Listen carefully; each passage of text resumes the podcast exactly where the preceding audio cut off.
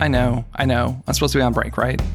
If you've been listening to the Chefs Without Restaurants podcast, you may know that I am on a break, and the show will be coming back on September 6th. I have some great guests lined up, including Brad Leone, formerly of the Bon Appetit Test Kitchen, Chef Corey Siegel, Scott Blackwell of Highwire Distilling in Charleston, Kara Mae Harris of Old Line Plate, and Rollie Wesen from the Jacques Pepin Foundation, just to name a few. I guess I should drop a quick intro in here before we get rolling. So, this is Chris Spear, and you're listening to Chefs Without Restaurants, the show where I usually speak with culinary entrepreneurs and people working in the food and beverage industry outside of a traditional restaurant setting. Okay, so there's a number of reasons I took a break for the past couple weeks. One of which is it's summertime and my kids are home. I've had a lot going on and I wasn't really having a lot of time to edit episodes. But there's a reality that I haven't really been talking about, and that's that my personal chef business was struggling a bit. I think a lot of times people like myself, you know, people who have podcasts talking about business, often they only talk about the successes and not the failures, which I think is dangerous. And I want to be transparent here because my show has always been about helping people build and grow a profitable food business. So I have my own personal chef business, Perfect Little Bites, many of you probably know, and I got a little complacent and my business has struggled because of it. Not just because of it, but, uh, you know, maybe partially. And it's been scary. You know, this summer has not been great for business. It's not always my busiest season, but this year was particularly bad. Like June, I think I made $2,500 and that's before expenses. I can't live on that.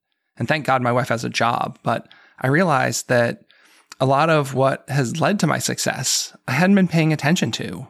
I took my eye off the ball. So I needed to spend some time refocusing on my business. I think I got a little complacent. I've talked about how I grew my business through Airbnb and vacation rentals, which I think is an amazing route to go. I did a whole podcast episode on that. But what I wasn't really thinking about and paying attention to was the fact that I think maybe seven of the Airbnbs that I had been consistently working with over the years have closed for whatever reason. I know one of them sold. Uh, another one of them, they decided to just convert it back to a residential house. And, you know, I'd seen them on social media saying, Hey, we're selling the property. It's been great. Thanks. Okay, fine.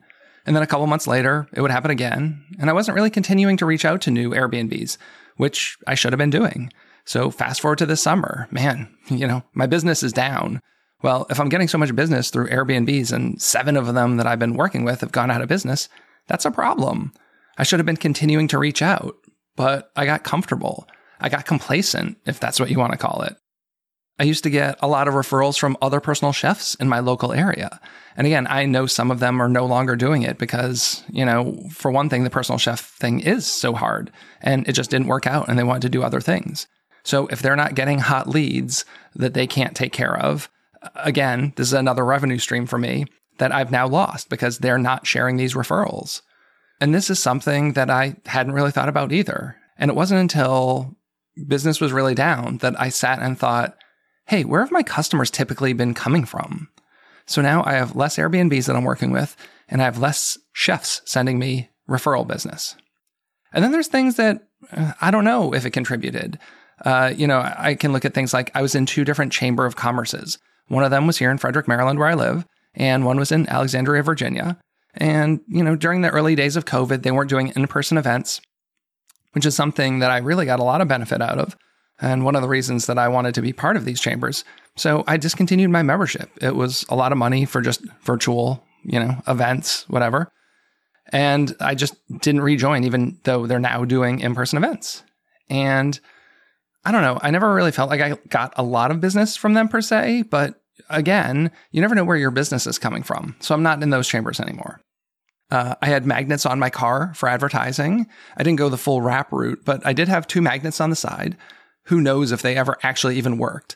Uh, but my car was in an accident and I had to have the car detailed, pull the magnets off. They were starting to break apart anyway. And when I did pull them off, it was pulling some of the paint. Uh, so I just decided once I had the car painted and detailed, I was not going to put them back on.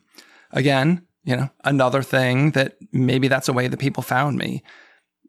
Essentially, I have no idea really. I think it's really challenging sometimes for businesses like ours. People find you and you say, how did you find me? And they'll say, eh, I did a Google search. They can't necessarily really remember.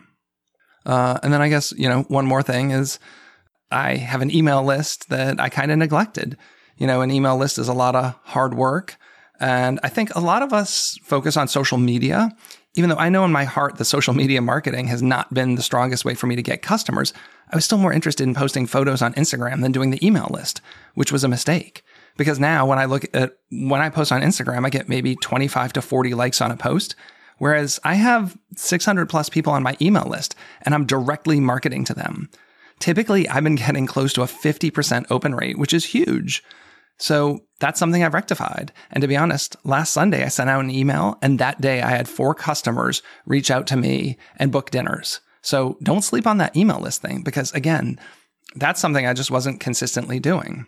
But business was really good in 2020 and 2021, especially in the early days of COVID because, you know, people weren't going out.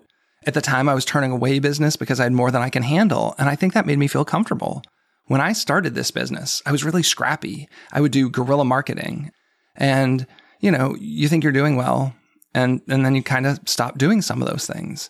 I would do fun things like on the anniversary of my business, I would do a giveaway, you know, including complimentary dinners. It was just something I enjoyed doing. And I think it builds rapport with your customers. And, you know, again, I didn't do that this past year. So, like going back to guerrilla marketing, this month I was featured in a Frederick magazine, you know, where I live. It's one of those community magazines, and they put out a bunch of, um, you know, stacks of them in free places and shops around town. So I went downtown for a couple of days in a row with stacks of business cards, and I would just find those stacks of free magazines, pull, you know, 30 of them out, and stick my business card in the page where I was featured because that's the kind of thing I did when I was starting my business and people didn't know about me and I wanted to get the word out. And I just got to the point where I figured, uh, you know, I've been doing this 10 years. People know me. The business will come. But this summer, that wasn't happening. And it scared the shit out of me because, you know, if I don't get this together, I might have to go back and get a job. And not that I'm opposed to getting a job somewhere, but I really love what I'm doing. Uh, I love the flexibility it's provided me, the time that I have with my family. But, you know, we need to make money. You know, I can't be having these months where I'm bringing home like $1,800 in profit when it's all said and done. That's not going to be a sustainable business model. I can't be making $20,000 a year. So, even though I'm supposed to be on break, I felt the urgency to share this because if you're going through it, I get it. And if you are and you want to talk about it, hit me up in the DMs. You know you can reach me on Instagram at Chefs Without Restaurants or my email, chefswithoutrestaurants at gmail.com. I know that I'm going to have a long career in the food and beverage industry, wherever it takes me. It might be focusing more time on this podcast, which is something I love. Just don't stop doing the things that made you great, that made you special, especially if you have a business. Don't take your eye off the ball because the game is changing every single day. If this past four years has taught you nothing else, it's that everything can literally change overnight. And if you're not paying attention, you can wake up one day and have lost it all. But I want to leave this on a high note. So I'll say that I believe in you. I know you can do this. Anyone who wants to do this can do it. If you are getting in business, there's always ups and downs. And again, I'm here if you want to talk about it. So reach out. Thanks for being a listener to the Chefs Without Restaurants podcast. And again, this show will be coming back on September 6th with my guest interviews. I look forward to sharing all these amazing episodes with you. As always, thanks so much for listening and have a great week. You're still here? The podcast's over. If you are indeed still here, thanks for taking the time to listen to the show. I'd love to direct you to one place, and that's chefswithoutrestaurants.org. From there, you'll be able to join our email newsletter get connected in our free Facebook group, and join our personal chef, catering, and food truck database so I can help get you more job leads. And you'll also find a link to our sponsor page where you'll find products and services I love. You pay nothing additional to use these links, but I may get a small commission, which helps keep the Chefs Without Restaurants podcast and organization running. You might even get a discount for using some of these links. As always, you can reach out to me on Instagram at Chefs Without Restaurants or send me an email at chefswithoutrestaurants at gmail.com. Thanks so much.